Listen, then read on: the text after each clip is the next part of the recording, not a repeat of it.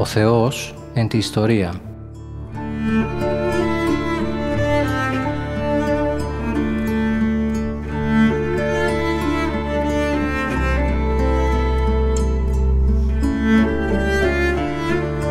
Περιδιαβαίνοντας την Παλαιά Διαθήκη με το Μητροπολίτη Γόρτινος και Μεγαλοπόλεως, Κύριο Ιερεμία.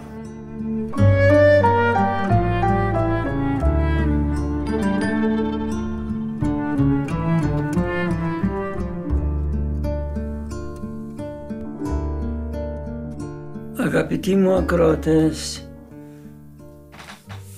χαίρετε και σας εύχομαι την ευλογία του Θεού σε εσάς και την οικογένειά σας. Ό,τι επιθυμείτε εύχομαι να ευλογηθεί από το Θεό και να πραγματοποιηθεί και αυτό να είναι για το πνευματικό σας συμφέρον. Η σειρά των εκπομπών μας αναφέρεται στην ερμηνεία των Αγίων και Ιερών Κανόνων. Η Εκκλησία μας είπε, είπαμε, παρομοιάζεται με ένα πλοίο. Δεν έχουμε ορισμούς να πούμε τι καλείται Εκκλησία, αλλά και εκφράζουμε αυτή διεικόνων. Και μία των εικόνων είναι το πλοίο το οποίο ταξιδεύει συνεχώς. Έτσι και η Εκκλησία μας πουρία έχει να ταξιδεύει και θέλει να φτάσει μέχρι τα πέρατα του κόσμου γιατί ο Κύριος μας μας είπε πορευθέντες μαθητεύσατε πάντα τα έθνη. Αλλά το πλοίο έχει πιδάλιον. Πιδάλιον σε εμά είναι ιεροί κανόνες. Και ερμηνεύουμε λοιπόν τους ιερούς κανόνες, τους λέγουμε ιερούς γιατί είναι θεσπίσματα. Όχι ανθρώπινα αλλά θεϊκά θεσπίσματα, δημιουργήματα των Αγίων Πατέρων.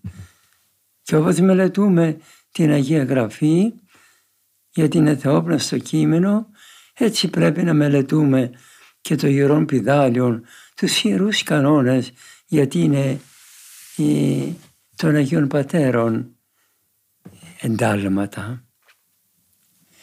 Είπαμε στον προηγούμενο τέταρτο κανόνα ότι στη, στο Ιερό Θυσιαστήριο δεν πρέπει να προσφέρεται τίποτε άλλο για τη Θεία Λειτουργία είπα, εννοείται, γι' αυτό είναι το Ιερό Θυσιαστήριο, παρά μόνο αυτά τα τρία. Ο άρτος, ο ίνος και το είδωρ. Τα ξέρετε αυτά, αλλά όταν λέγω είδωρ δεν εννοώ αυτό το ζέον που βράζουν στο ιερό και ευλογεί ο ιερεύς και έπειτα το χύνεις στο Άγιο Ποτήριο. Αυτό πρέπει να γίνεται και έχει άλλη έννοια. Εννοώ δι είδωρ αυτό που γίνεται κατά την Αγία και Ιερά Προσκομιδή, κατά την Ιερά Πρόθεση. Εκεί κόπτεται ο Άγιος Άρτος, εκεί, εκεί χύνεται στο Άγιο Ποτήριο ο, ο Άγιος Άρτος ενώ το πρόσφορον, εκεί χύνεται στο Άγιο Ποτήριο το ο ίνος, αλλά χύνομαι και λίγο νερό. Και όλη αυτή την ένωση του Αγίου Ποτηρίου την ευλογεί ο αρχιερεύς όταν πρόκειται να ιερουργήσει, όταν δεν είναι ο αρχιερεύς την ευλογεί ο ιερεύς λέγοντας ευλογημένη η ένωση των Αγίων σου πάντοτε γίνει και αή και εις τους αιώνας των αιώνων. Αμήν. Άλλη έννοια ε, έχει το είδωρ κατά την πρόθεση και άλλη έννοια έχει το ζέον. Θα τα πούμε αυτά, ήδη τα είχαμε πει σε διάφορες εκπομπές, σε διάφορα ραδιόφωνα όταν ερμηνεύαμε τη Θεία Λειτουργία. Αλλά τώρα λέγαμε αυτό και φτάνει αυτό ότι άλλη είναι η έννοια του ύδατος κατά την πρόθεση, άλλη η έννοια κατά το ζέο, στο ζέον, όταν χύνεται στο Άγιο Ποτήριο και ο ιερεύς λέγει «Ζέσης πίστεως πλήρης Πνεύματος Αγίου. Αμήν». Γιατί χύνουμε το νερό και που το ξέρουμε αυτό. Πού το λέει η Αγία Γραφή αυτό. Τι θα απαντήσουμε σε αυτό; Μου έκανε εντύπωση το εξής, αδελφοί μου χριστιανοί. Ναι, νομίζω δεν το λέει η Αγία Γραφή. Αλλά στο βιβλίο των παροιμιών που ομιλεί η, ανυπέ, η ανυπόστατη σοφία του Θεού, δηλαδή ο Χριστός, λέγεται στο ένα το κεφάλαιο των παροιμιών έλθετε, λάβετε παρεμού άρτον και πίετε ίνον, ον και κέρακα ημίν. Βλέπετε λέγει άρτον και ίνον, δεν λέει είδωρο. Όμως, πώς θερμεύουν οι Άγιοι, οι Άγιοι Πατέρες; Για να δουν μερικοί θεολογούντες που δεν ερμηνεύουν καλώς τα πράγματα, αλλά πρέπει να λαμβάνουμε υπόψη και τις μεταφράσεις. Η αραβική μετάφραση παρακαλώ, αυτό που λέει άρτον και ίνον ον και κέρακα ημίν, ακούτε τον Άγιο Νικόδημο τι λέει, αντί του ον και κέρακα, η αραβική μετάφραση έχει συγκεκραμένον ύδατη. Και από τη μετάφραση λοιπόν την εβραϊκή, την αραβική, έλαβαν οι Άγιοι Πατέρες την, όχι πώς να το πω, την εντολή την και λαμβάνουν και χύνουν είδωρ στο Άγιον Ποτήριον. Τέλος πάντων πρέπει να χύνουμε και είδωρ και όπως σας έλεγα σε ένα προηγούμενο κηρυγμά μας ότι πρέπει να προσέχουμε με βλαπικά χέρια να, να προσφέρουμε τον άρτον και είναι να προσφέρουμε καλόν, όχι κάτι μείγματα και κατασκευάσματα που κάνουν οι νεότεροι αλλαγνών είδωρ. Έτσι πρέπει να προσέχουμε για το νερό. Γιατί εγώ σαν ιερός Είπα φέρτε νερό εδώ για την Αγία Πρόθεση και ανοίγουν τη βρύση, μια βρύση απ' έξω, η οποία βρύση παρακαλώ είχε διάφορο άλλο έτσι παλιονέρι που λέμε, συγγνώμη για την έκφραση, ε, δεν ήταν καθόλου νερό και μου το έφεραν για το Άγιο Ποτήρον. Αυτό το νερό μου έφεραν, αυτό έβαλα εγώ, είναι αμαρτία. Γι' αυτό και λέει ο πατήρ Γερβάσιος, ο Παρασκευόπουλος, ο ιερεύς πρέπει να γεύεται από την προτεραία, από την προηγούμενη μέρα. Ποια είναι τα, τα ιερά, τα, τα, τα πρόσφορα, ποια είναι τα, ε, τα υλικά με τα οποία θα κατασκευαστεί, ε, με, τα οποία θα γίνει η Θεία Λειτουργία, θα τελέσει τη Θεία Λειτουργία. Ώστε λοιπόν πρέπει να φροντίζετε να πηγαίνετε και, ιερό, και νερό. Τώρα δεν εισάγω καινούρια δόγματα. Ξέρουμε ότι πηγαίνουμε μονοπρόθυμο και νερό. Αλλά εγώ επειδή διατέλεσα ιεροκήρυκας και περιφερόμουν σε διάφορα χωριά, σε ένα χωριό είχαν την ευλαβική συνήθεια να μου φέρουν και νερό και μου έλεγαν παππούλη αυτό το νερό πήγα και το πήρα από την πηγή για τη Θεία Κοινωνία. Ο Θεός να σου το πληρώσει, καλή κυρία της έλεγα. Ή ο ιερές το καλύτερο είναι πρέπει μόνος τους να είναι εφοδιασμένος. Γιατί οι χριστιανοί μας σήμερα έχουν παρημελημένα τα θρησκευτικά των ήθη και δεν προσέχουν τις προσφορές στον Κύριο. Γι' αυτό λέγει ο πατήρ Γερβάσιος, επαναλαμβάνω, μας επισκέπτονται πολλές αρρώστιες και πολλές ασθένειες μας ήρθαν τον τελευταίο καιρό, το έλεγε τότε, τώρα τι θα έλεγε ο Σεβάσμιος πατήρ. Πηγαίνουμε αδελφοί μου χριστιανοί τώρα στον τέταρτο κανόνα, ο οποίος λέγει, όσο τέταρτο κάνουμε είναι αυτό που λέγαμε, ο πέμπτος κανόν, ο οποίος λέγει, επίσκοπος ή πρεσβύτερος ή διάκονος την εαυτού γυναίκα μη εκβαλέτο προφάση ευλαβίας. Εάν δε εκβάλλει αφοριζέστο, επιμένων δε καθαρίστο. Ο κανόνας αυτός, αγαπητοί μου αδελφοί, θα πρέπει να σας κάνει εντύπωση γιατί λέει παπάς, διάκος, διάκονος, ιερεύς ή και δεσπότης όταν διώχνει τη γυναίκα του να καθαρείται. Μπορεί όμως η γυναίκα του μετά να το σκεφτεί καλύτερα και να επανέλθει πάλι χωρίς εννοείται να έχει μολυνθεί να επανέλθει πάλι στο σύζυγό της τον διάκονο τον ιερέα ή τον επίσκοπο.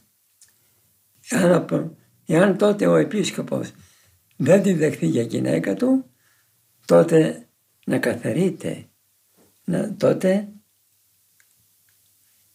και επιμένεις στην άργησή του και δεν δέχεται τη γυναίκα του με τα νουούσα, χωρίς εννοείται να έχει μολυνθεί, τότε πρέπει να καθαίρεται, να καθαρείται ο επίσκοπος. Από εδώ βέβαια ασφαλώς σας κάνει εντύπωση αδελφοί μου χριστιανοί το ότι λέει για, για γάμο επισκόπων. Έτσι έγινε το πρώτα. Οι επίσκοποι ήταν παντρεμένοι και αυτοί. Αλλά το λέει ο Απόστολος Παύλος, να είναι μια γυναικός άντρες. Λέει να είχαν πάρει μία γυναίκα. Όχι να είναι δίγαμοι. Έτσι ήταν λοιπόν η αρχιερή στην αρχή και έτσι ήταν παρακαλώ και ο Άγιος Περίδων, ο θαυματουργός. Ήταν έγκαμος. Κατά την πρώτη Οικουμενική Σύνοδο η οποία έγινε το 325 π.Χ. τότε θεσπίστηκε να είναι άγαμη η, η αρχιερείς και μάλιστα τότε ένας επίσκοπος, ο Παφρούτιος νομίζω, ε, δεν το επέμενε αυτό Ούτε και οι άλλοι το επέμεναν, αλλά να είναι ε, οικία προαιρέση. Τελικά όμως έχουμε κανόνα, δεν θυμούμε, θα τα πούμε αργότερα, σε ποια στην, στην έκτη, ναι, στην έκτη. Έχουμε κανόνα στην έκτη Οικουμενική Σύνοδο, κατά την οποία επιβάλλεται πια ο επίσκοπος ε, να είναι άγαμος. Όχι διότι ο γάμος είναι αμαρτία, αλλά διότι ο περίσπαστον. Ο άγαμος, λέγει ο Απόστολος Παύλος, μεριμνά ο, πατερ, ο, ο νυμφευμένος μεριμνά τα της γυναικός. Έχει φροντίδα του σπίτιου του ο νυμφευμένος, ναι.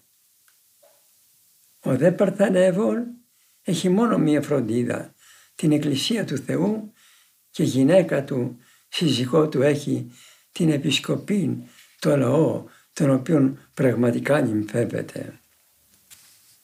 Αλλά εδώ ο κανόν είναι κατά τα πρώτα έτη που λέγει ότι όταν η γυναίκα, τότε η γυναίκα του επισκόπου, χάρη ευλαβίας, διότι θέλει να ζήσει καλοκαιρικό βίο. Το λέει προφάση ευλαβίας. Θέλει να ζήσει καλοκαιρικό μοναχικό βίο. Και χωρίς από τον επίσκοπο, αυτή η γυναίκα λέγει να τιμωρείται. Δεν πράττει καλός, γιατί ο γάμος δεν είναι αμαρτωλός, είναι ευλογημένος από τον Κύριο. Η σαρκικότητα του ανθρώπου τον εκλαμβάνει ως αμαρτωλόν, αλλά ο γάμος είναι τρόπος με τον οποίο πολλαπλασιάζονται οι άνθρωποι. Και επομένως δεν πρέπει να κατηγορούμε το γάμο. Και ο Απόστολος Παύλος πάλι το λέγει ότι όποιος κατηγορεί το γάμο είναι αιρετικός. Θα έρθουν άνθρωποι λέει οι οποίοι θα, πατρε... θα απογορεύουν στο λαό άνθρωποι εννοείται κήρυκες, θρησκευτικοί άνθρωποι, ιερείς και επίσκοποι οι οποίοι θα λέγουν ότι απογορεύεται στο λαό να νυμφεύεται, να υπαντρεύεται. Μάλιστα, όσοι μελετάτε την Αγία Γραφή, θα δείτε ότι η θέσπιση του γάμου είναι κατά το δεύτερο κεφάλαιο, στο δεύτερο κεφάλαιο της γενέσεως, προτού γίνει η πτώση του ανθρώπου, η οποία έγινε η οποία λέγεται στο τρίτο κεφάλαιο. Άρα ο γάμος θεσπίστηκε στον παράδεισο και είναι ιερός. Μετά την πτώση όμως, επειδή όλα έχουν, έχουν εκπέσει και οι άνθρωποι δεν κλαμβάνουν ως αμαρτωλά και τα ερμηνεύουν με σαρκικότητα, έτσι ερμηνεύουν και το γάμο και έτσι βλέπουν το γάμο σαρκικά, γι' αυτό και η Αγία μας Εκκλησία προτού να νυμφιφθεί το ανδρόγυνο, να νυμφευθεί ο άντρας, να υπαντρευτεί η γυναίκα. Δεν μπορεί να λέμε παντρεύτηκε ο άντρας τι πήρε άντρα. Ο άντρας νυμφεύθηκε, τα λέμε προτού να νυμφευθεί ο άντρα και προτού να υπαντρευτεί η γυναίκα, γίνεται μυστήριο που αρχίζει με ευλογημένη βασιλεία, είναι ιερό και ιερότατο μυστήριο, γιατί το σαρκικό του γάμου να το ανεβάσει και να το κάνει παραδείσιο, όσο είναι βέβαια δυνατόν και την ένωσή του το ανδρόγυνο να μην τη θεωρεί σαρκική, αλλά να την θεωρεί αγνή, καθαρή. Όπως η γυναίκα αγκαλάζει το παιδάκι της και το φυλάει και νιώθει ωραία, έτσι αγκαλάζει τον άντρα της και ενώνεται μαζί του και νιώθει πολύ ωραία και δοξάζει το Θεό γι' αυτό. Σε αυτό το θέμα όμως όταν ήταν εμφανίστηκε από την αρχή μία ε, διάταξη οι οποίοι ήθελαν από την αρχή τον επίσκοπο έτσι άγαμο. Ξέρετε ότι οι καθολικοί θέλουν άγαμο τον επίσκοπο και λέγει ο Άγιος Νικόδημος ο Γεωρίτης επειδή οι Λατίνοι επικαλούμενοι των θείων επιφάνειων κατά αιρέσιον λέγοντα τον μιας γυναικός άνδρα που δέχεται η Εκκλησία η Σεροσύνη αν μια παρχή εγκρατευτεί με τον οποίο επιφάνιο συμφωνεί και ο Ινδοκέντιος και ο διάλογος ρητέων ότι επειδή λοιπόν από την αρχή βρέθηκαν μερικοί ιεροί άνδρες κατά τα άλλα οι οποίοι είπαν να μην πατρεύονται οι επίσκοποι πράγμα για το οποίο δεν έχουμε θεσμό μετά έπειτα είπαμε στην πρώτη Οικουμενική Σύνοδο θεσπίστηκε αυτό και καλύτερα στην έκτη.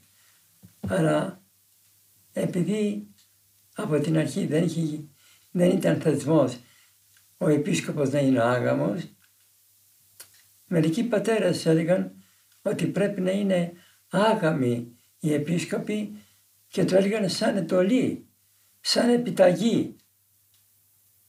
Ότι αν είσαι έγκαμος δεν μπορεί να γίνεις επίσκοπος.